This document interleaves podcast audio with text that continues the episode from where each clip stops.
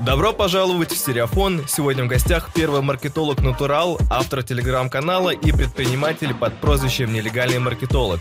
И, как всегда, в живой студии с вами я, Кирилл Мачехин, с еженедельным подкастом. Приветствую тебя, маркетолог Нелегал. Здорово, здорово. Как Давай сам? тогда совместим. У меня все прекрасно, все отлично. И сегодня мы пробуем интерактив в обычном подкасте с теми, кто с нами в живой студии, что на самом деле лайв-студия, для тех, кто не понимает, что эта фраза значит. И сегодня тема у нас а, маркетинг, трафик и женщины. И сегодня мы попробуем а, начать а, наш разговор, отталкиваясь от того, что из этого нашим зрителям интересней. Давай я запустю, запущу опросик, а ты пока расскажешь, о чем мы можем поговорить в маркетинге, трафике, кстати, уточнить, какой трафик, и что у нас есть интересного по поводу женщин. Угу. Ну, я думаю, наверное, начать стоит с того вообще, для тех, кто не знает, чем я занимаюсь, чем я занимался и как я вообще попал в маркетинг. А, надо будет вкратце пробежаться, что я, собственно, пока и сделаю. А, всем еще раз привет. А, в маркетинге я уже порядка 8 лет, то есть почти с 16 лет я, можно сказать, в маркетинге. Начинал я с того, что я делал свои паблики ВКонтакте. Все, кто помнит бородатые 2016 годы, 2015 э, расцвет, так сказать, игровых пабликах, IGM, розыгрыши там машин, розыгрыши всяких э, компьютеров за сотни тысяч рублей и так далее, и так далее. Вот как раз в это время примерно мы начинали там свои проекты. Э, там забавная история, на самом деле, о том, как мы вообще познакомились с партнером, с которым все это делали. Э, собственно, вот примерно в 15 лет, в 14-15 лет я начал задуматься о том, что пора бы, в принципе, уже делать какие-то деньги, зарабатывать. Вот. Но очень сложно было найти в этом возрасте какую-то работу, где тебе платили бы хотя бы плюс-минус адекватно, и при этом, э, собственно, ты мог бы работать, потому что почти все работы нормальные, это там 18+. плюс. Вот. Ну и, собственно, э, я почти все детство там, и подростковый возраст проводил в интернете, Поэтому самым очевидным для меня, собственно, способом э, подзаработать было использовать какие-то знания, которые я там уже накопил.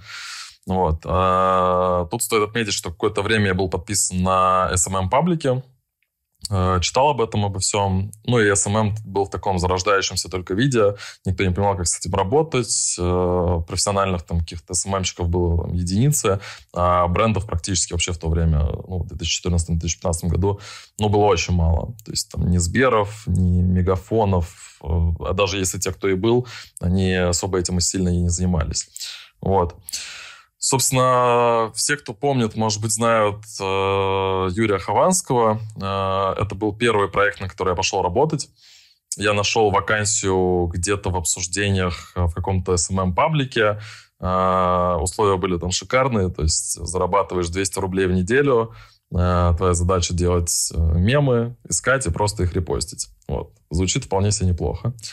А, собственно, а, ну еще одним из таких, скажем так, бонусов было это возможность там поиграть с Хованским в доту, а, возможность там какие-то видосы поучаствовать и так далее, и так далее, и так далее. То есть э, наводить какую-то суету. Вот, собственно, туда я и залетел. И примерно через пару дней я там пытался, кстати, выйти. Вот там был чатик такой, где были, скажем так, главные админы и были э, редакторы этого паблика. И у меня была такая цель, типа, выйти на Хованского, пообщаться с ним. Ну, это, типа, было круто.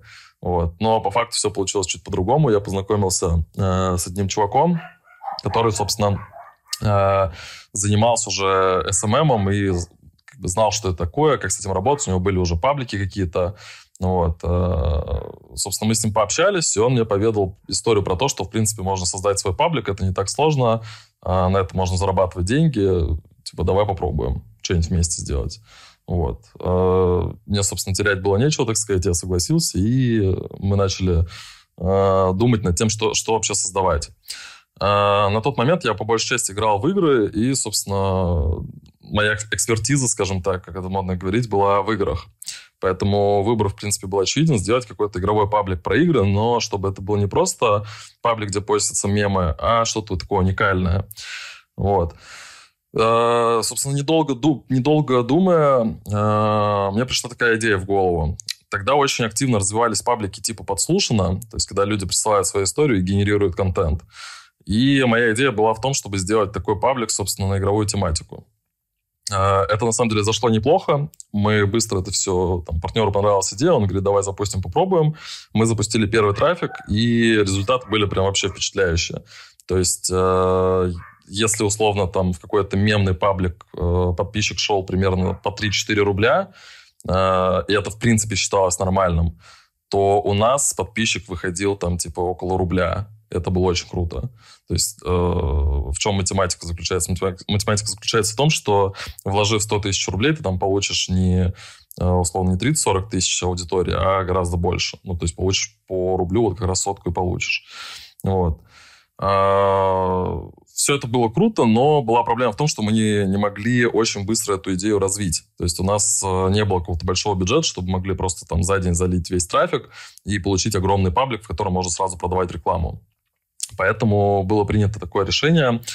А, мы, собственно, работали редакторами и вместо зарплаты начали а, рекламировать наши паблики. Вот в пабликах Юрия Хованского, а потом я еще устроился в другие паблики, и там тоже рекламировал. Ну, то есть тут, в принципе, все просто. Тебе не платят деньги, но дают возможность периодически рекламировать свой проект. Таким образом, кстати, выросли очень многие ютуберы, которые стримили когда-то, точнее, когда записывали видосы по КС, по Доте и так далее. Я, кстати, не помню точно ники, но миллионники там точно есть. Вот. А, собственно, мы запустили все это дело, быстро набрали там, за месяц набрали порядка 30 тысяч э, пользователей, и в какой-то момент партнер мне пишет, типа, он продал там что-то, не помню, что он точно продал, и говорит, что у него есть, типа, 100 тысяч рублей, там, прям наличными, он может, типа, их куда-то вложить. А, вот, и он хочет вложить это в паблик. А, мне идея в целом зашла, то есть э, я говорю, почему нет? Ну, собственно, деньги-то не мои, поэтому почему она могла мне не зайти? А, мы быстро придумали, как, как это все можно реализовать, но а, партнер сказал, что мы достаточно быстро вышли на, а, на стоимость подписчика в 1 рубль, и если там еще покреативить, еще подумать, то можно эту цену еще снизить. Вот. И тогда где-то там спустя 3-4 месяца вот после всего этого начала этой, этой движухи мне пришла в голову идея сделать очень крутой пост, разыграть диалог все помнят эти диалоги фейковые, когда ты заходишь типа в паблик, и там э, пост, где вот э, скриншот из диалога, типа э, блин, откуда ты берешь такие мемы? Там другой ему отвечает, я вот в этом паблике, типа вот в этом паблике, ты что, об этом не знал? Он такой, ой, нет, не знал. И кидает ему ссылку. Вот, в этом все, в принципе, вся суть была. И первыми, кто это придумал, это, по сути, были мы. Вот. Но у нас это было чуть круче. Uh, у нас uh, в диалоге чувак спрашивал, где можно взять бесплатные игры, и, собственно, ему отвечали, что вот в этом-то паблике. Вот. А ты не помнишь, что это за чувак был в том диалоге? Помню, помню. Это был, по-моему, ты, да? Это, да, это был я. Я, между прочим, легенда, если так вот. Ну, по, по факту тебя, да, там увидело несколько миллионов человек в ВК. Правда, с этим, с замазанным ником. Сейчас с размытым даже. Ну, ну можно было знаем, что это согласен. Я. Да. Вот, э, собственно, по цифрам там получилось так. То есть, если мы по рублю где-то гнали э, с обычных там постов, которые мы придумали сам, в самом начале, то с этих диалогов подписчик у нас обходился э, в среднем в 0,30 рублей, то есть 0,30-0,25. А самый лучший результат это порядка там 6 копеек за подписчика. То есть, ну, Супер посчитать, дешево посчитать, Супер, да, эффективность, это... Ну, в конечном счете мы за 100 тысяч рублей привлекли там порядка 300 320 тысяч у нас, по-моему, было на пике в этом паблике. Uh, да, 320 тысяч подписчиков у нас было на пике. Uh, и, собственно, в чем заключалась суть? Uh, сейчас я перейду к монетизации. В то время э, все продавали рекламу. Проблема была в том, что мы не хотели засирать паблик. И, кстати, важная оговорочка. А когда мы тратили вот эти 100 тысяч, почему мы приняли решение, решение быстро все это закупать? Проблема еще в том, что как только кто-то видит, что у тебя очень дешево идет подписчик, он просто копирует, у кого есть бабки, он просто копирует твою идею, заливает сам, собственно, все это дело, и у него получается точно такой же паблик, только в разы больше, чем у тебя. Поэтому нам было очень важно стать лидерами и быстро занять вот эту нишу. А, то есть у нас, по сути, было такое подслушано для геймеров. Вот. к монетизации. Все так, продавали рекламу. Подожди пока немного, ты mm-hmm. прям сильно в эту тему уходишь. Э, мы, мы пытаемся развилку дать интерактивную, куда мы пойдем, в маркетинг mm-hmm. сейчас, э, в трафик или в женщин. Так. Вот, давай, давай перед монетизацией расскажи вообще, о чем здесь э, можно людям услышать. Не понял, Каждый. о монетизации что можно услышать? Не-не-не, в одной из трех под тем, которые у нас есть на сегодня, это маркетинг, так. трафик и женщины. А, по монетизации это на самом деле уже ближе к трафику. То есть тут э, можно, в принципе, уйти в трафик и послушать про монетизацию. Э, можно уйти в маркетинг и послушать, как э, со стороны маркетинга выглядят паблики и в целом этот бизнес. Э, и потом перейти уже, скажем, в большой маркетинг, э, где будем об этом, обо всем разговаривать. Вот. А к женщинам, на самом деле, там, я думаю, все и так, и так придет. То есть э, тема отношений, тема женщин и всего этого, это, по сути, такое Э, как политика рано или поздно к нему приходит. Просто так, а еще раз, трафик, трафик чего? Ну, для понимания. А, ну, как мы, как, мы, как мы заливали трафик с а, паблика. Ну, смотри, а, паблики — это, по сути, источник трафика. То есть это источник в источнике. И паблики — это некая медиа, где ты накапливаешь свою аудиторию, а потом можешь ее как угодно и кому угодно продавать. Вот. Но мы не и говорим знаешь, про этот отдельный кейс, да? Про который я сейчас рассказал? Ну, в том числе о нем. Ну, от, от него мы отталкиваемся и идем дальше в казино, как мы пришли к казиношке. Ага. Ну что, друзья, тогда кидаю опросик, выбирайте, какая из этих тем вам будет сейчас интереснее. Куда нам выходить? Приятного покура. Спасибо, я тут вот приготовился. Да, пока насладимся звуком, звуком курения, пока вы выбираете, куда Насколько мы это идем. сильно, кстати, слышно? Ну, слышно нормально, кому это мешает? Если кому-то мешает, как бы, ну, извините, люди здесь отдыхают, как бы. Так, ну давай переходи к монетизации плавно, там уже от, отскочим по результатам. Да, голосуйте в вопросике, кто сейчас э, в онлайне находится. Заходите в канал, опросик закинут. Да, говори. Вот, собственно, я предлагаю начать с э, монетизации, и там уже, я думаю, опрос подготовится, и уйдем уже в нужную степь. Там по монетизации, на самом деле, очень интересный момент, как мы вообще Давай. получали бабки, сколько мы получали, это, я думаю, всех волнует. А, собственно, в чем, в чем была соль? Хоть мы и москвичи, так сказать, но там тоже была соль. А, у нас есть два варианта, как можно монетизировать паблики. Первый вариант – это продавать рекламу. Второй вариант – это придумывать что-то, что, собственно, поможет монетизировать эти паблики. То есть это могут быть магазины, партнерки, э, там прямые рекламодатели, какой-то там офлайн бизнес, который можно, в принципе, тоже рекламировать. То есть у нас был чувак, который открыл мойку и периодически закидывал, ну, собственно, рекламировал свою мойку в своих пабликах. Насколько я знаю, кстати, он достаточно неплохо там зарабатывал в этом плане. Вот. Мы пошли немного другой другой, скажем так, дорогой. Мы не хотели продавать рекламу, во-первых, потому что реклама очень быстро засирает паблик. То есть, э, чтобы работать в плюс, ты неизбежно будешь, э, собственно, убивать свой паблик. Отчасти, кстати, поэтому я и не, не рекламирую вообще ничего в своем канале. Э, хотя там очень много предложений прилетает, особенно от каких-то там партнерок, от каких-то там расходников всяких там кто только не предлагал. Вот. Но суть, смысла в этом не особо много. То есть гораздо профитнее сначала там развить как-то канал, а потом уже это все делать. А, вот, собственно, как, как мы монетизировали? А, на тот момент, наверное, многие, там, кто играл в игры, помнят, что были сайты типа Плати.ру, а, где ты, собственно, заходишь и там за условно 50 рублей играешь в некую рулетку. То есть покупаешь ключ, от игры стимовской, и тебе, собственно, прилетает э, случайный ключ. Там это может быть какая-то игра дешевая, э, может быть какая-то дорогая, но она в любом случае будет дороже, чем ты заплатил. То есть, да, там берут оптовые эти игры, ключи, которые стоят там типа 2-3 рубля, и, собственно, заливают и продают по 59, условно. Вот. А в Стиме самом они стоят гораздо дороже. В этом прикол. То есть это выгодно было для пользователя конечного покупать. А, проблема была в том, что у Плати.ру а, у них было достаточно трафика, то есть на самом деле там очень многие геймеры покупали на тот момент игры, но а, вести на Плати.ру, там делать свой магазин и все в этом роде, это очень долго, это будет портить конверсию, это все очень... Ну, в общем, гораздо эффективнее было бы создать свой магазин, что мы, собственно, и сделали. То есть мы создали буквально там за два дня, наверное, одностраничник, Кирилл, в принципе, его нарисовал и кто-то там его накоил, у нас там фрилансеры были, кого только не было. Мы, собственно, делали одностраничник, а, мы нашли поставщиков, то есть мы нашли поставщиков игр, которые нам продавали игры там по полтора рубля, заливали все это в один большой документ, а, смешивали эти все ключи, то есть, ну, чтобы они не были в, там, в каком-то одном порядке, чтобы они были случайными. Подкидывали туда каких-то хороших игр, типа там, которые реально стоят дорого, и, собственно, заливали все это в магазин, и получалось так, что мы продавали, да, ключ, который стоит полтора рубля, мы продавали его там от 59 до 399 рублей, если я не ошибаюсь. Там вот примерно такая вилка была. То есть там у нас было несколько разных тарифов. Чем дороже тариф, тем лучше тебе, собственно, выпадают игры. Вот. В этом, собственно, и заключалась монетизация.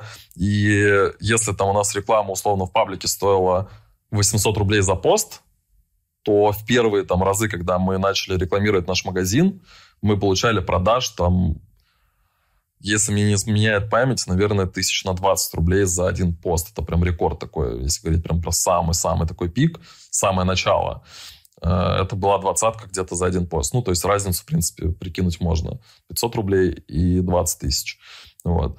А, когда, ну, и сами можете представить, да, там 16 лет, ты сидишь, у тебя там с поста двадцатка капает, и ты такой, ого, прикольно. Потом ты делаешь еще один пост вечером, и тебе еще там пятнашка сверху прилетает. То есть ты за месяц, э, за, точнее, за, за вечер зарабатываешь там чью-то месячную зарплату, и такой, блин, неплохо, неплохо.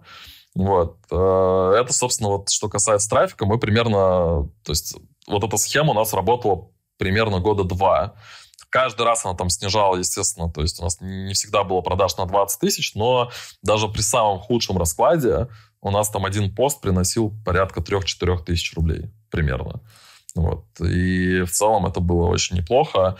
Э, какую-то часть ты просто кладешь себе в карман, какую-то ты реинвестируешь.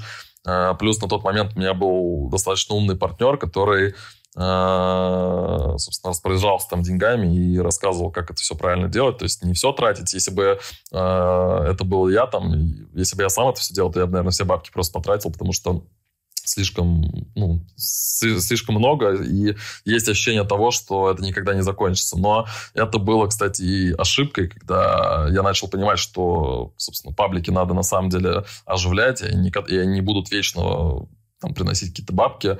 А, на тот момент уже было на самом деле поздно, потому что мы уже начали вкладываться в другие проекты, мы уже начали в гэмблу уходить. А паблик это была такая, скажем, пенсия, которая приносила, ну, там, условно, не знаю, 20-30 тысяч в месяц рублей спокойно приносила, и в универе я, по сути, на эти деньги и жил. Вот. А, ну и, собственно, оттуда я ушел в гамблу. А, мне посоветовали поработать с казиношками. Достаточно неплохая тоже штука. Первое время ничего не получалось. Справка гембла — это от слова гемблинг, то есть азартные игры. Все правильно. Это да. казиношки, ставки, э, да и все в целом на то время. Сейчас, конечно, там уже больше всего входит, там всякие лотереи, что только нет. Но на тот момент это было так примерно, да. Вот. Что у нас там по опросу? Что выигрывает? У нас 55% за женщин, 27% за трафик и 16% а, нет, 18 за маркетинг. Угу, значит, про женщин, да, у нас идет все. Получается про женщин. Ну, если связать трафик и женщин, то получается не очень. Нет, почему? На самом деле, вполне себе. Я расскажу сейчас историю про... Э, я traffic. не знаю, там, насколько... А? Не, не, не про схемные, про, про, про схемные это, наверное, чуть позже, если будет момент. Сейчас, наверное, в первую очередь хотелось бы рассказать про конференции. Не все не все люди, которые бывают на конференциях, знают, как они там, э, как они работают, скажем так. Э, поэтому, наверное, вкратце по ним пройдусь, что тоже ну, достаточно подожди, интересная вообще тема. какие конференции, чего, куда? Арбитражные конференции, то есть это вот, всякие CPA-тусовочки, э, там, автопати. Ну, в общем, суть там, на самом деле, кратко можно даже рассказать, не будем углубляться в эту тему. Ну, короче, мы говорим про, про конференции для арбитражников трафика. Для тех, кто да, не, не в курсе, да, вот этих терминологий. А, собственно, у арбитража, у CPA рынка есть там свои конференции, свои СМИ. То есть это отдельный рынок, который достаточно неплохо сейчас себя чувствует. Он с каждым годом растет, и там, в целом CPA-маркетинг сейчас насчитывает, по-моему, несколько миллиардов долларов, даже, возможно, несколько десятков миллиардов долларов. Поэтому уровень конференции но он весьма солидный. То есть это десятки тысяч человек, ну ладно, в редких случаях десятки тысяч, но чаще всего это тысячи людей, которые собираются, слушают спикеров, рассказывают там, друг другу какие-то истории. Но очень важный момент. В СНГ я был на конференциях, по большей части, в России, по-моему, на Западе даже ни разу не был, но там примерно такая же история, потому что организовывают их э, также наши чуваки. А, у нас конференции, на самом деле, служат... Э, у них есть две задачи. Первое – это повыебаться.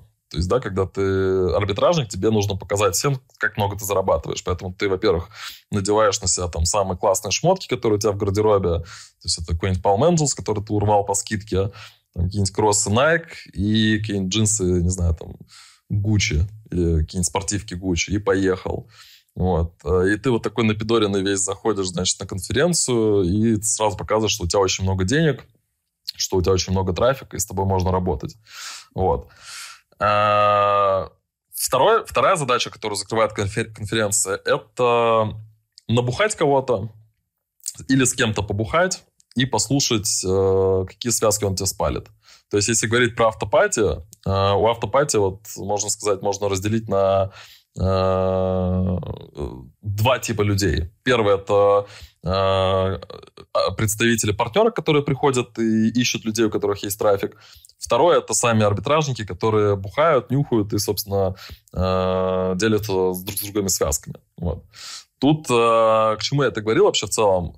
Проблема в том, что очень многие партнерки, это часть их маркетинга, часть их пиара, они очень любят засылать туда девушек. То есть э, приходит такая очень красивая дама, прям, ну, реально там очень много прям красивых, приходят и, собственно, начинают с тобой заигрывать. Они с тобой заигрывают, э, с целью чего? С целью того, чтобы что-то тебе, собственно, продать.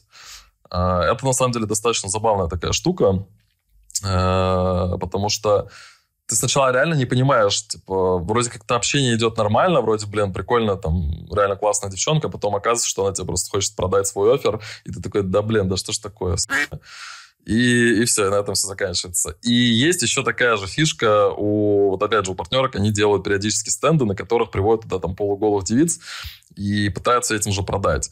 Это уже, мне кажется, настолько всех задолбало, что вот на последних конференциях вот я замечал, то, что все меньше и меньше и меньше становится вот этого всего, и рынок как-то становится более таким э, более приличным, что ли. То есть уже не модно показывать там какие-то ламбы, показывать кучу бабок, показывать там красивых девушек. Уже модно э, меряться какими-то реально большими результатами. То есть если говорить про агентство, э, ну, скажем так, вот агентство, в котором я когда-то работал, оно генерировала миллиардные профиты.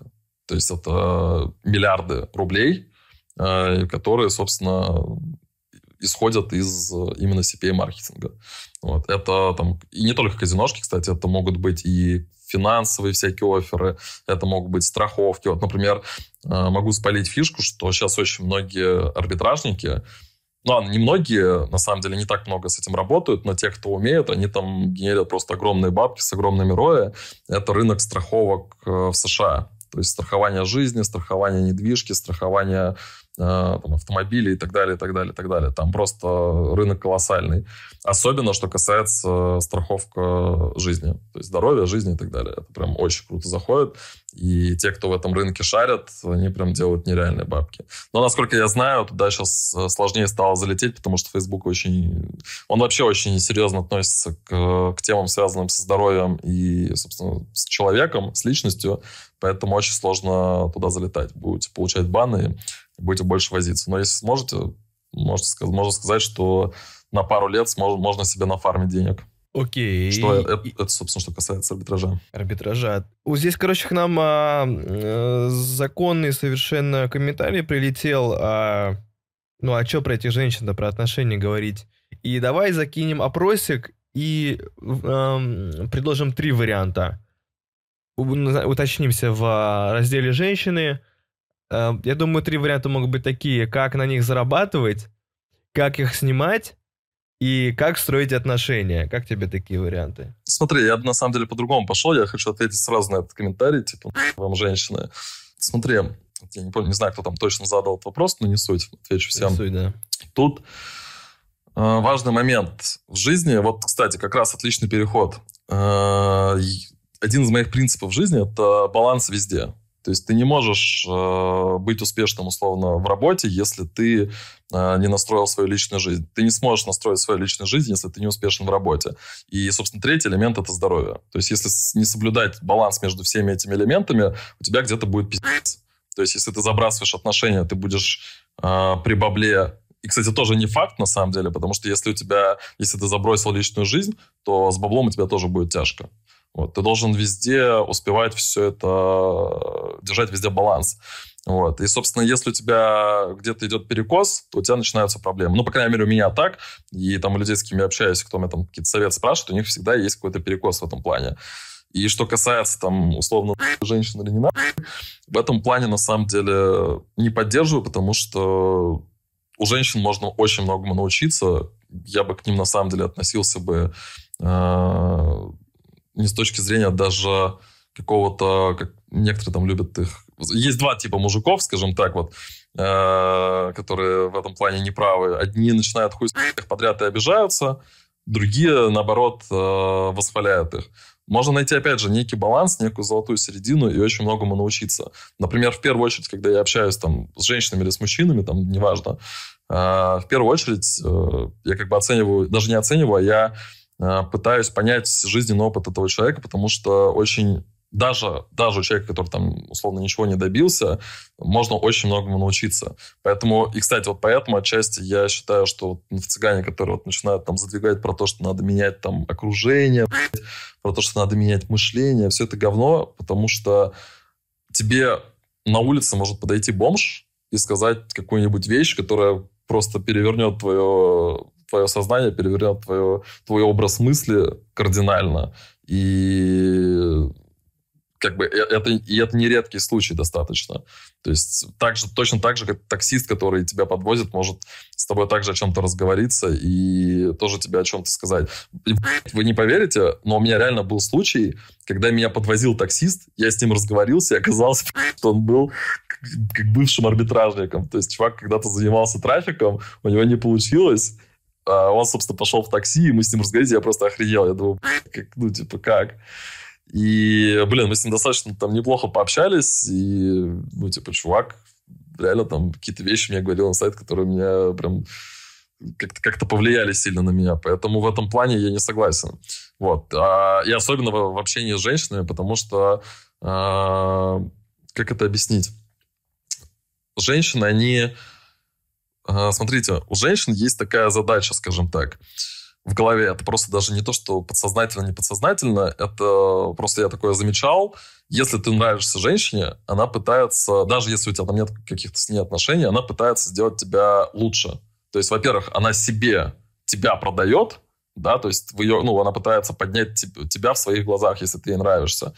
А, и, во-вторых, она пытается тебя как-то бустить. То есть она пытается где-то тебе помочь, где-то что-то э, как-то там, какой-то совет дать, где-то тебя с кем-то познакомить, как-то тебе, не знаю, поднять самооценку. И это правда. То есть это сто процентов.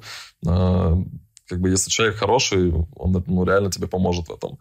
Вот. Поэтому не соглашусь с тем, что женщины не нужны. Давай узнаем у людей, соберем с них статистику, получается ли у вас держать баланс жизни.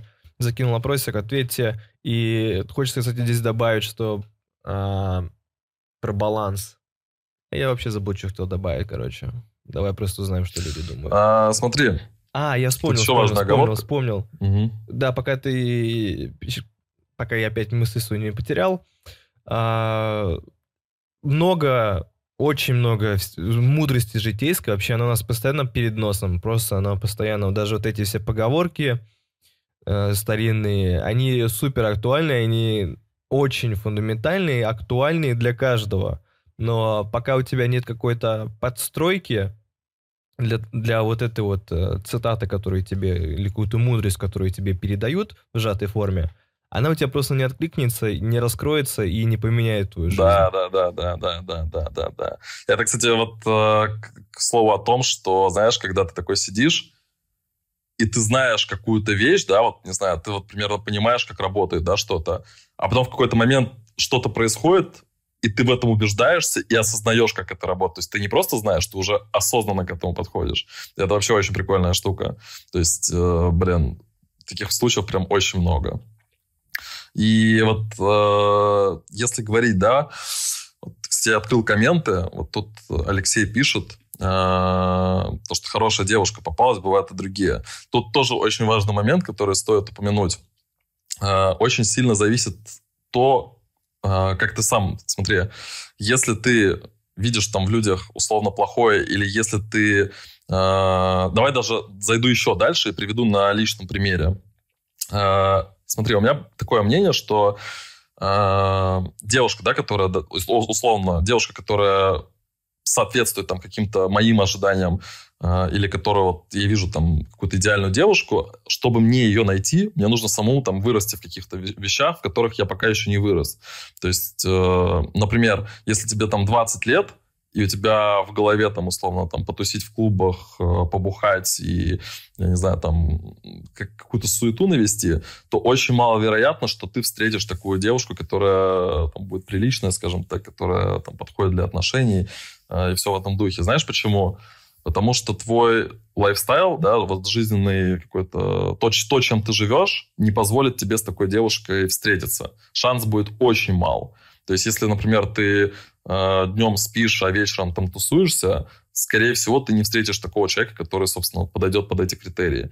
И прежде чем, прежде чем собственно, э, искать какого-то там человека, я вообще в целом не сторонник того, чтобы искать что-то, но даже если, допустим, ты хочешь там какого, как, кого-то найти, то я в первую очередь начинал бы э, с изменения себя, потому что это очень важно.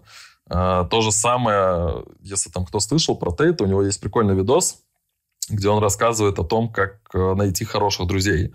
То есть друзей, там, на которых можно положиться, друзей, которые прикроют тебе спину. Это очень, на самом деле, тоже очень похожая вещь. То есть если ты ищешь друзей, которые там действительно будут с тобой до конца, если они там тебя никогда не предадут, если они там, ну вот все в этом духе, все самое хорошее, скажем, если ты ищешь таких людей, то ты должен сам соответствовать этому. То есть э, это очень важный момент. Если ты сам не готов там прикрыть спину другу и там, как-то ему помочь, то смысл искать таких друзей, потому что ты их не найдешь просто. Им с тобой, во-первых, будет неинтересно, а во-вторых, вы просто не словите этот, этот дружеский коннект, что ли, не знаю, как даже это сказать. Э, то есть это будет очень сложно. Вот. Поэтому вот э, очень важный момент именно надо начинать всегда с себя. То есть я вот, я в целом, вот на самом деле, э, я в целом пришел к такой мысли, что я последний, наверное, не знаю, год вообще никого ни в чем не обвиняю. То есть у меня очень редко можно услышать, что от меня можно редко услышать, что там типа ты плохой, там вот ты такой-то. То есть в первую очередь я смотрю с призмы того, где я был неправ.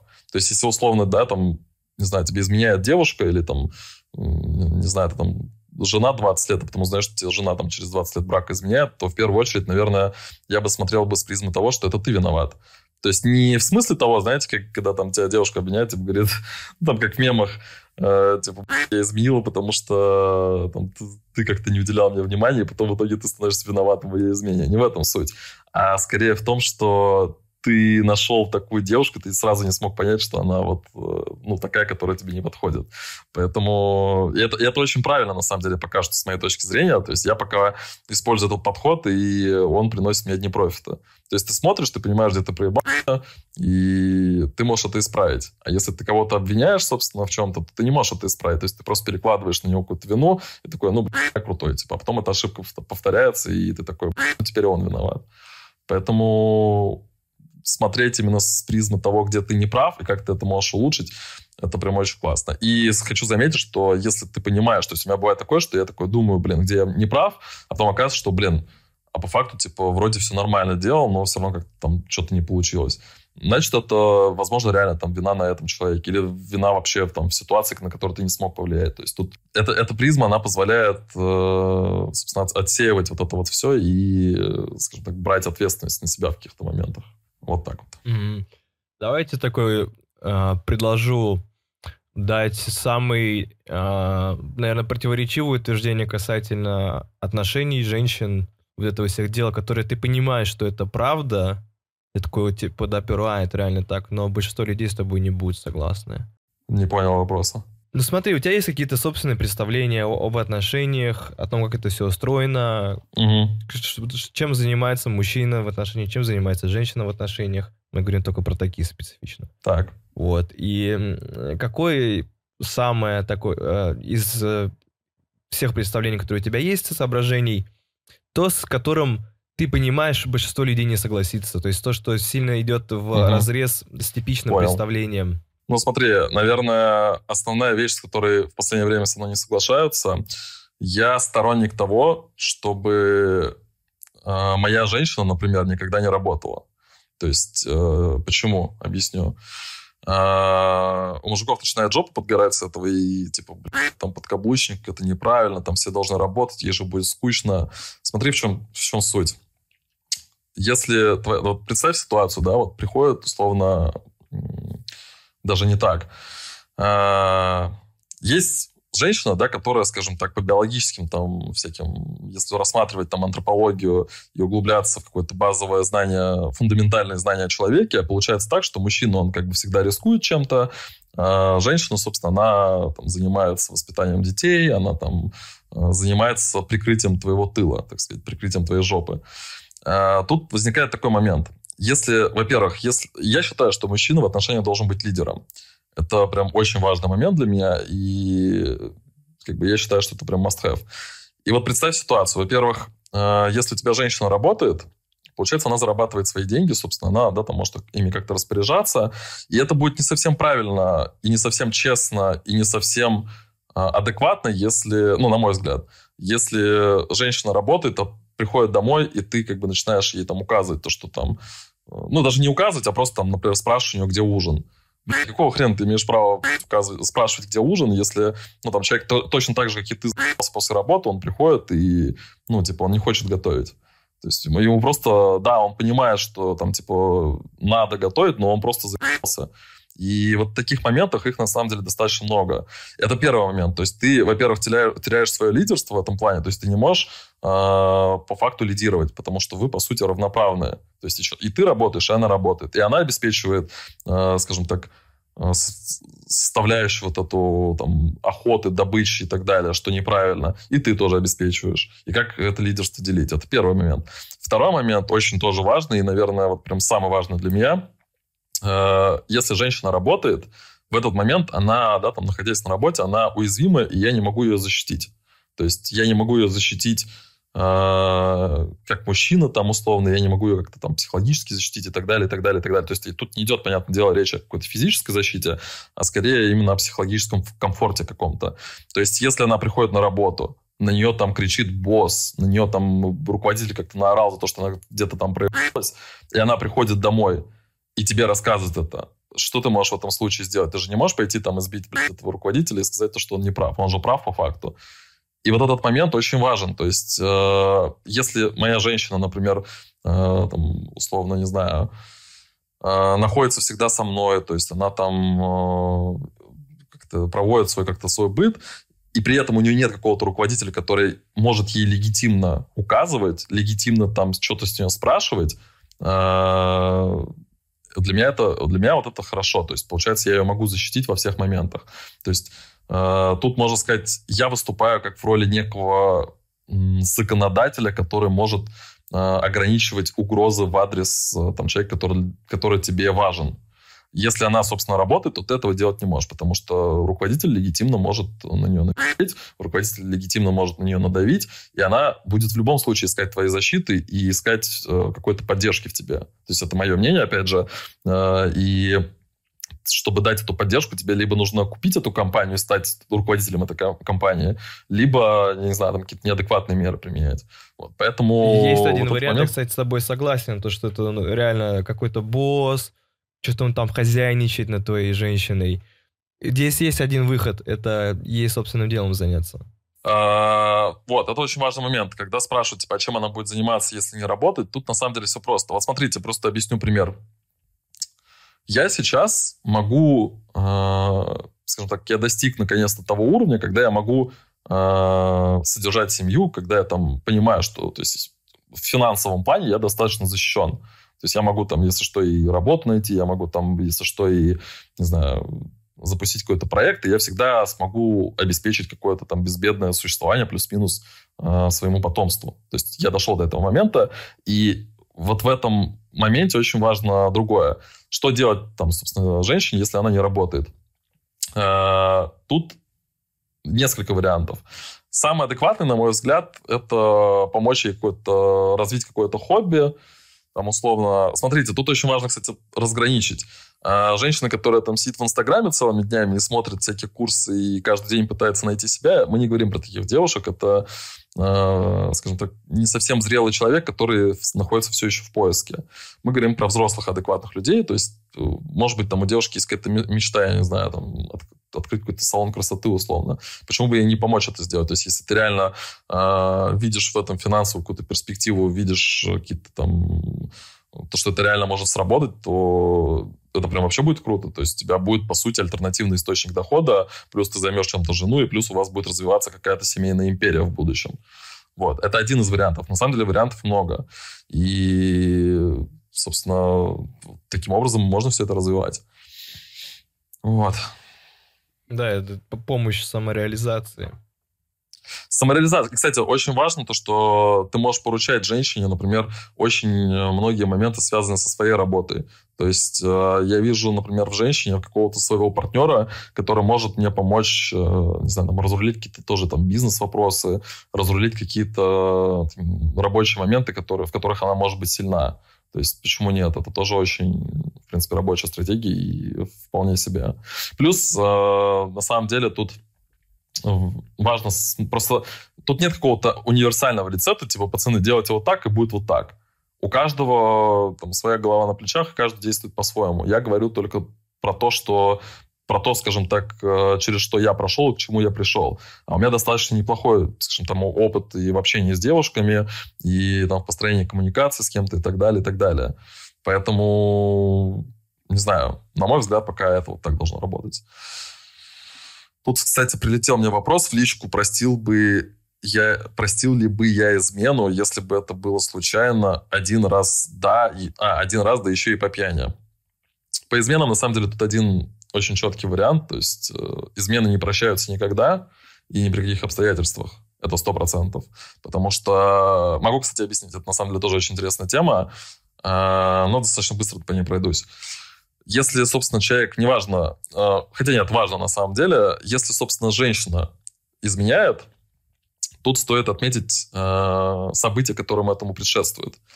Не бывает такого, чтобы измена происходила там, как-то в один момент. Такого не бывает. Измена чаще всего это какой-то долгий процесс, который э, очень долго зреет в голове.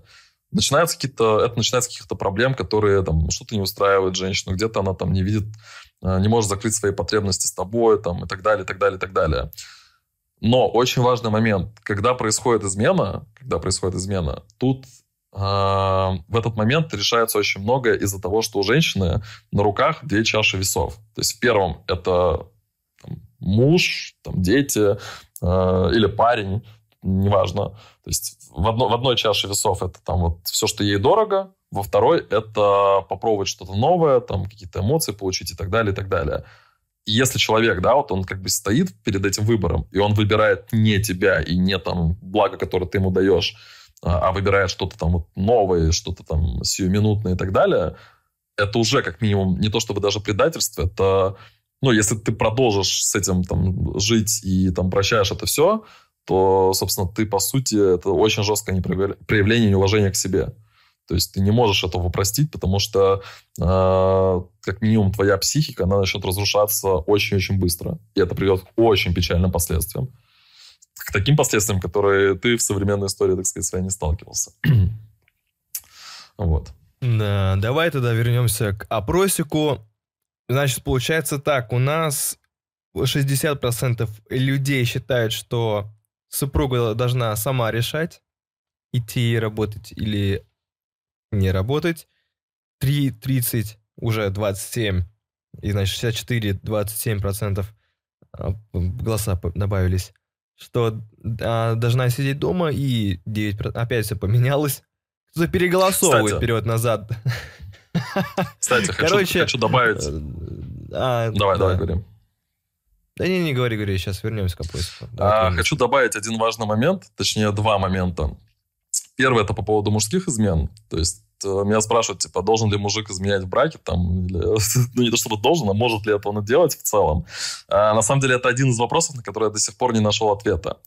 А, смотри, тут есть несколько важных моментов. Когда изменяет женщина, мы знаем, что женщина как бы не может переспать с другим мужчиной без каких-либо чувств. Это бывает очень редко, и это бывает, скажем так, прям, ну, это прям очень, скажем так, э, не то чтобы женщина с пониженной социальной ответственностью, но это очень редко бывает. Вот. У мужиков все наоборот. Мужики, они могут переспать спокойно с какой-нибудь девушкой, но при этом, если там как бы ты попадешь в сознание этого мужика, ты просто поймешь, что он обожает там свою жену или свою девушку, и он без нее жить не может, но просто так получилось. Типа, блин, там шла хорошая, красивая девушка, почему с ней не переспать? Это очень важный момент. То есть мужик может без чувств переспать, женщина нет.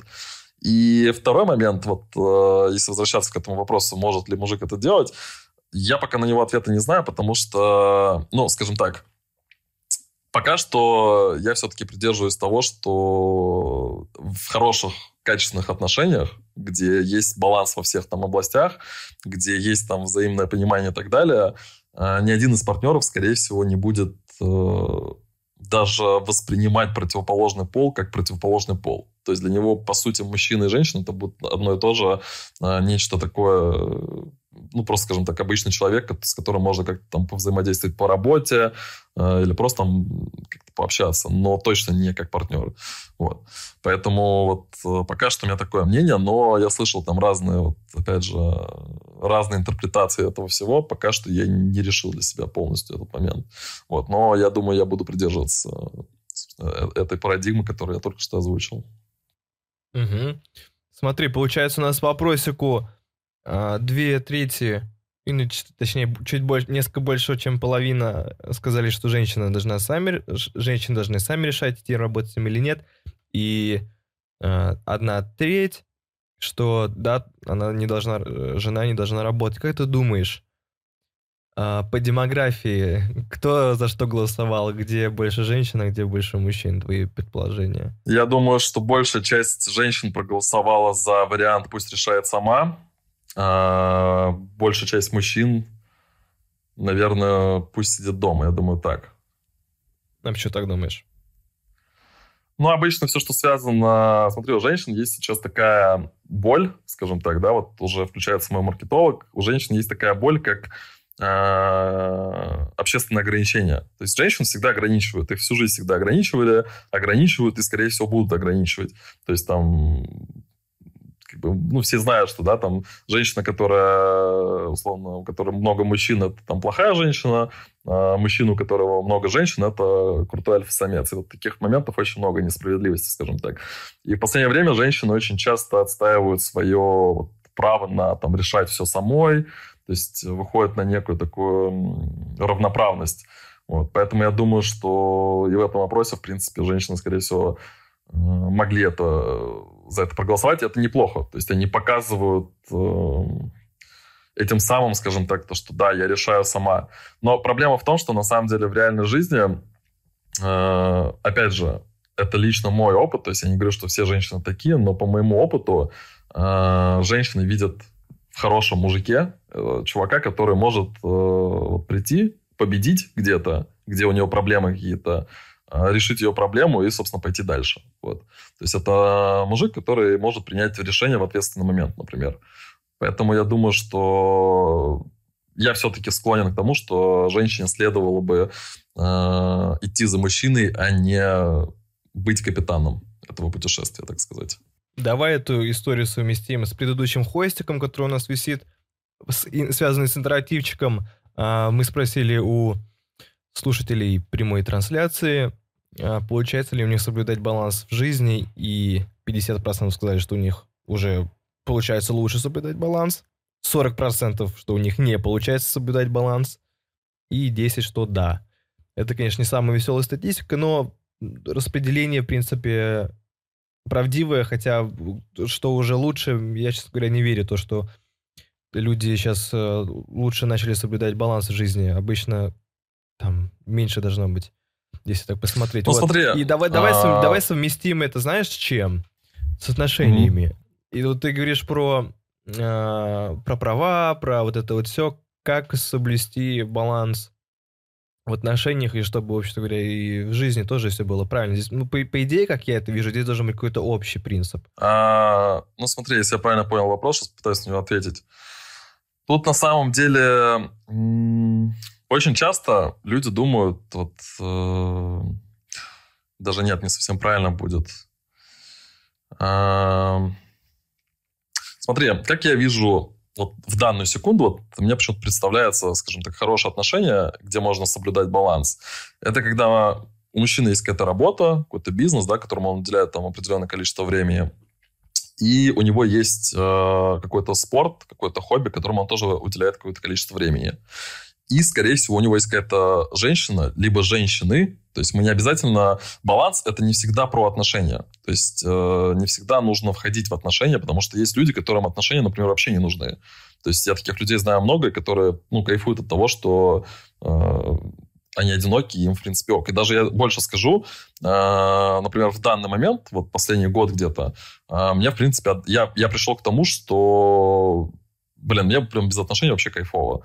То есть, э, во-первых, это отсутствие какой-то ответственности, да, Э, Понятное дело, что если ты в отношениях, то ты всегда берешь на себя там дополнительную ответственность и, э, скажем так, говоря там психологическим языком, расширяешь свои границы, совмещаешь их там с границами другого человека, и ты всегда там какие-то у вас есть договоренности социальные, там, ну, например, там не изменять, там не врать и так далее. Вот. А, Тут в целом как бы человек может спокойно заниматься спортом. Человек может там работать, да, условно, с 9 до, до 18, или там какой график, я даже не знаю, какой график точно. В общем, работает там условно 9 часов в день, 8 часов в день, идет в зал, вечером он может э, спокойно там встретиться с друзьями, встретиться с девушкой, там классно потусить и поехать домой спать. Почему нет?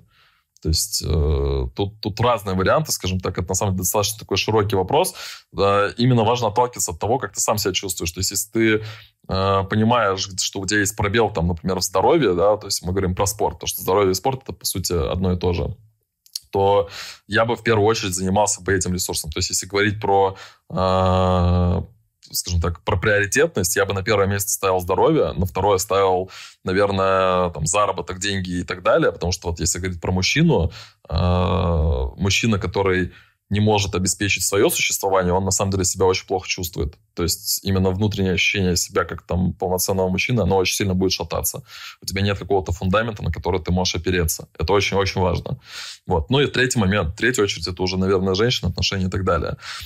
Но если ты вступаешь в отношения, то тут начинает э, все очень становиться более сложным. То есть тут начинает меняться э, эти приоритетности. То есть, например, если у тебя есть дети, если у тебя есть жена, ты должен понимать, что э, где-то можно пожертвовать здоровьем ради какой-то сиюминутной выгоды именно для, там, во имя, скажем так, э, отношений. То есть, если, например, ты понимаешь, что у тебя не хватает времени на спорт, это нормально, то есть ты можешь пожертвовать этим, но важно не забывать про это. То есть важно не просто там, вот, например, как ну, вот как говорят про скуфов, типа чуваки, да, там с пузиком. Это мужики, которые там забили полностью на здоровье, выглядят там, ну, прям жирные такие с пузиком, и, и у них там жена и дети, и, собственно, тут начинает вот все рушиться, когда ты забиваешь полностью на все.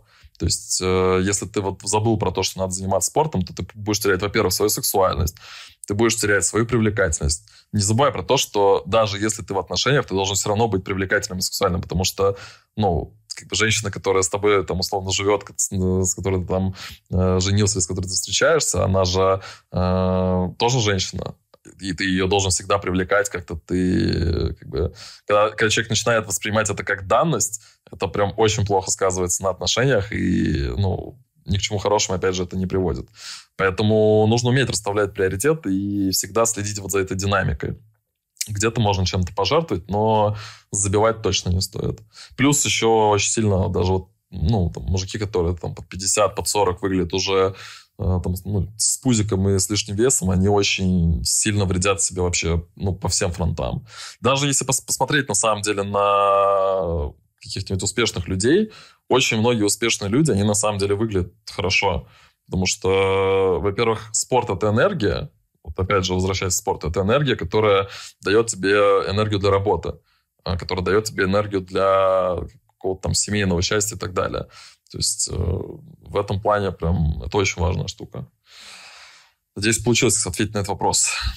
Да, нормально. Тут хочется подметить один момент, что э, нельзя что-то вот положить и, ну, в плане жизни, да, баланса, гармонии, то, что вот что-то что ты добавил, и все оно на тебя до конца жизни работает. Нет, все постоянно надо обновлять, э, периодически пинать Конечно. И смотреть, э, что в каком оно состоянии. Вот это самое тупое, то, что э, когда вот как, как легко потерять баланс, это пытаться его восстановить. Ну, то есть ты понял, мол, ну, у меня со здоровьем проблемы. Пошел восстанавливать баланс. Увлекся каким-то одним направлением, которое ты как раз пытаешься восстановить, и при этом, ну, то, что у тебя было в руках, ты выронил, потянулся за чем-то другим. Вот так оно и ну, бывает. это как раз про нарушение баланса, когда ты в одной сфере начинаешь жестко качаться, а в других сферах у тебя идет спад. То есть это, это просто, это это просто иронично. Баланса то, нет. Что, то, что ну, ты да, как да, раз таки да, стремишься да. восстановить да. баланс и нарушаешь его, то есть как бы ты, ты не можешь совсем управиться, поэтому у тебя недостаток со здоровьем ты вот это теперь отбрасываешь, идешь в остальное другое, а то, что угу. у тебя было в переизбытке, ты теперь на это начинаешь терять. Вот, давай да, в, по, по теме женщин отношений закругляться, перейдем к маркетингу, но перед этим вопросик а, прилетел, а, я думаю, его надо перефразировать, потому что ты, Сатуш, ты э, кайфуешь без отношений. Угу. А, разрешишь ли ты своей женщине, допустим, если ты будешь в отношениях длительных, постить красивые сексуальные фото? И смог ли бы ты построить отношения с такой? А, тут, наверное, на самом деле можно, в принципе, кратко даже ответить. А, смотри,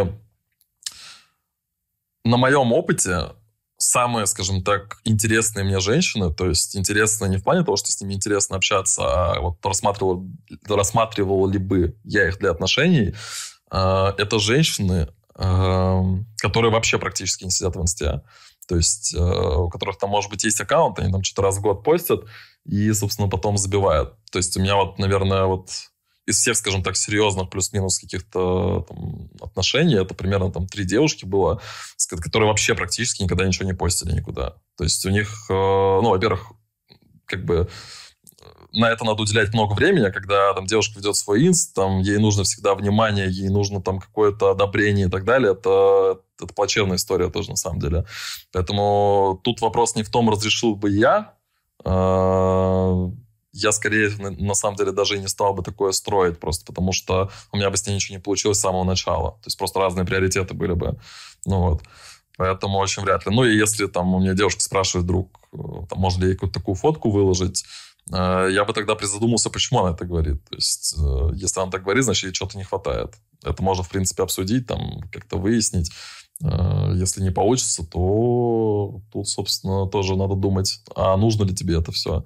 Тут это, знаешь, момент, как парни часто спрашивают, типа, что делать, если у моей девушки много друзей парней? Ну, блядь, это, это вообще странная ситуация. Ну, как, как во-первых, э, они и часто в качестве аргумента, да, там приводятся, типа, у моей девушки там есть друг детства, там, с которым она общалась там с первого класса и так далее. Во-первых, тут есть очень множество, скажем так, моментов, которые надо просто знать. Ну, типа, если у тебя девушка ночью ходит с каким-то чуваком, э, даже несмотря на то, что там, блядь, они знают друг друга с первого класса, если она там ходит с ним гулять, надо понять, типа, даже не надо понимать, на самом деле. Но это уже какой-то. То есть тут уже можно, в принципе, все заканчивать. Вот. Если девушка тебе ставит какой-то ультиматум, типа... Или ты ставишь ультиматум девушке, там, э, либо я, либо твои друзья, там, это тоже уже неадекватно. То есть тут, на самом деле, выход очень простой. Э, если вот я... Как я делаю? Э, если я начинаю общаться с какой-то девушкой, и, я, и она мне там начинает рассказывать про своих друзей парней, там, типа, очень много, там каких-то парней, с которыми я общаюсь и так далее, и так далее. Тут, на самом деле, просто можно сказать, как бы, мне, например, не нравится, да, то, что там, у тебя есть много друзей парней, и если ты хочешь, чтобы я тебя там воспринимал всерьез, то тебе придется от них отказаться. То есть в самом начале это не надо это, этот вопрос поднимать, когда ты там уже пару лет встречаетесь, и тебя потом этот момент начал мучить.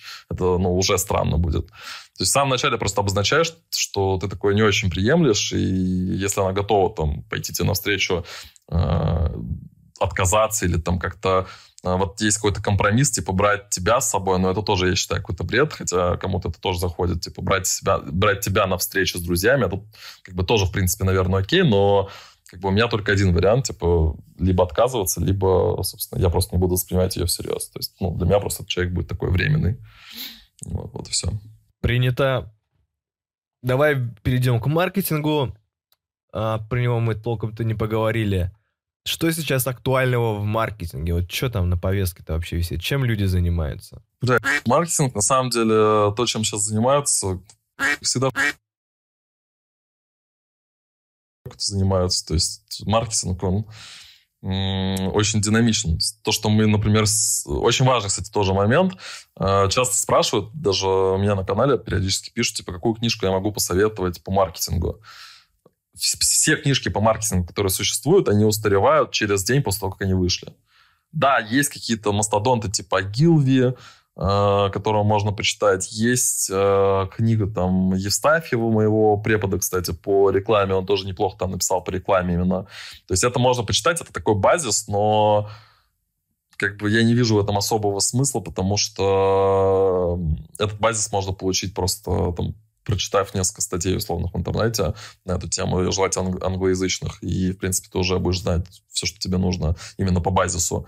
Что касается современного маркетинга, тренды меняются каждый день. То есть, например, эм, сегодня там условно э, обсуждается там выход ЧБД это там отдельный инфоповод, который можно обыграть. Завтра внедрят какой-нибудь инструмент типа TikTok, и тебе надо будет понимать, как работает этот инструмент. То есть очень быстро появляются новые технологии, их нужно осваивать.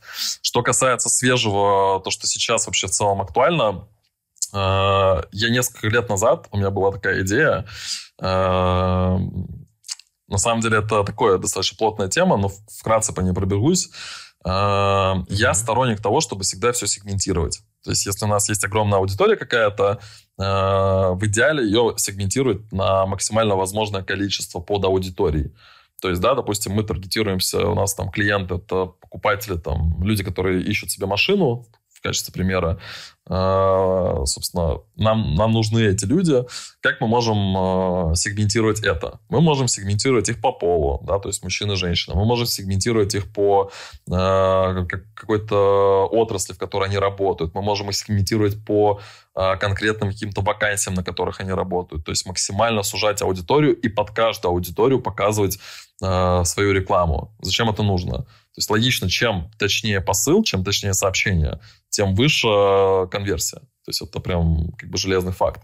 Э, и вот пример. Э, мы можем показывать рекламу, условно, покупателям автомобилей, которые, там, которым нравится BMW, а можем показывать рекламу автомобилей, которым нравится, клиентам, которым нравится Mercedes. Потом мы можем углубиться, мы можем сделать креатив, который нравится владельцам Мерседеса и которые, например, работают на позиции топ-менеджмента.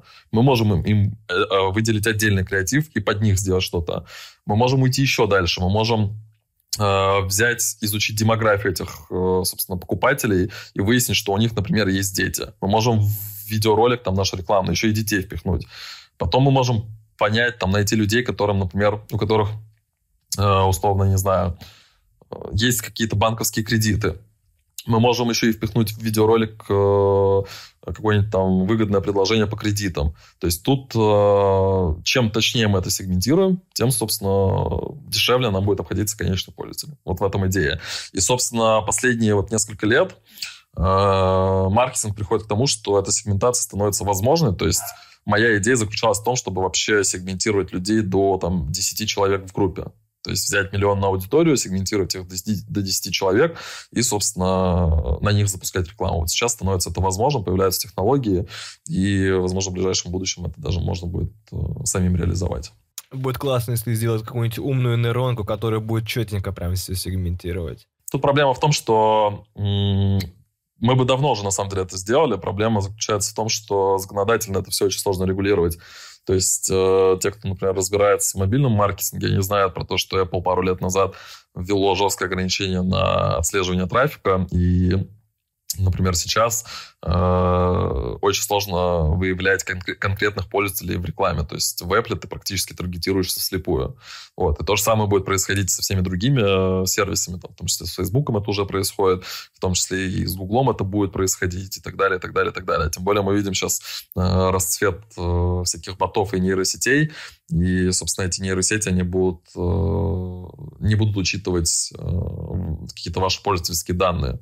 Вот. И это тоже очень важный момент, который, собственно, препятствует всему этому. Но, несмотря на это все, маркетинг в этом плане развивается. И я думаю, все будет окей. Там в ближайшие несколько лет это, это случится. Вот а, я недавно, знаешь, думал, вот а, я вот сейчас, короче, mm-hmm. я сейчас учусь на бренд-стратегию, и вот по знаниям, которые мне дают, как и много где, это, знаешь, я вам, типа, рассказываю, чем я занимался. Вот мы, ну, очень значительная часть у людей, которые вообще преподают такие дисциплины, а, вот мы делали это, мы подумали mm-hmm. это, и ну какие-то там советики попутные, но они прям, это обучение, оно всегда почему-то неотделимо от э, реальных кейсов. И это к чему, к чему я? К вопросу, блин, Угу. А что делает там маркетолога хорошим маркетологом? Что делает там, например, стратега хорошим стратегом? Неужели это все вот как, как, как просто, блин, Но, много работать, много, иметь много классного опыта? Ну, потому что мне кажется, что во многом это к этому и сводится. Смотри, э, нет, смотри, про то, что много работать, э, во-первых, очень мало людей много работают, то есть, э, если бы все много работали, сейчас бы количество успешных людей бы выросло кратно. То есть э, я, например, не знаю людей, которые, например, э, уделяли бы чему-то очень много времени и при этом не, спали, не стали бы в этом успешны. То есть э, очень-очень мало таких людей. Смотри, если ты будешь заниматься спортом в спортзале, будешь правильно питаться и там, потренируешься год, ты почти 100% вырастешь. То есть ты не можешь, ты, ты можешь не вырасти только в случае, если есть какие-то проблемы со здоровьем, правильно? Ну, или там Или там похудеть, неважно. То есть ты в любом случае добьешь. Да, да, да. Ну или так, да, да. Но если ты как бы делаешь все как надо и следуешь каким-то инструкциям, то ты сто процентов... Вот, опять же, мой пример. Я за пару месяцев сбросил там типа 10 килограмм, и, и то я сбросил прям на жестком лайте, то есть я не сказать, что себя прям сильно ограничил, я просто настроил там колораж правильно, ходил в зал, и прям очень классно все это было. Вот. И то же самое абсолютно относится к любому делу, и к бизнесу, и к карьере, и так далее, и так далее. То есть если ты, у тебя есть четкий план, как чего-то добиться, э, и ты знаешь, как к этому... Ну, и даже, даже можешь не знать, как к этому прийти, но у тебя есть хоть какой-то план, и ты по нему действуешь, ты рано или поздно придешь к успеху, на мой взгляд. Вот. И что касается хорошего, как, что, что отличает хорошего маркетолога от плохого, этот вопрос почти всегда мне задают на каких-то собеседованиях, на каких-то там переговорах. Спрашивают, типа, почему там надо нанять вас и так далее. Я вот часто привожу этот пример. Хороший маркетолог, на самом деле, от плохого отличается э, умением экономить бабки.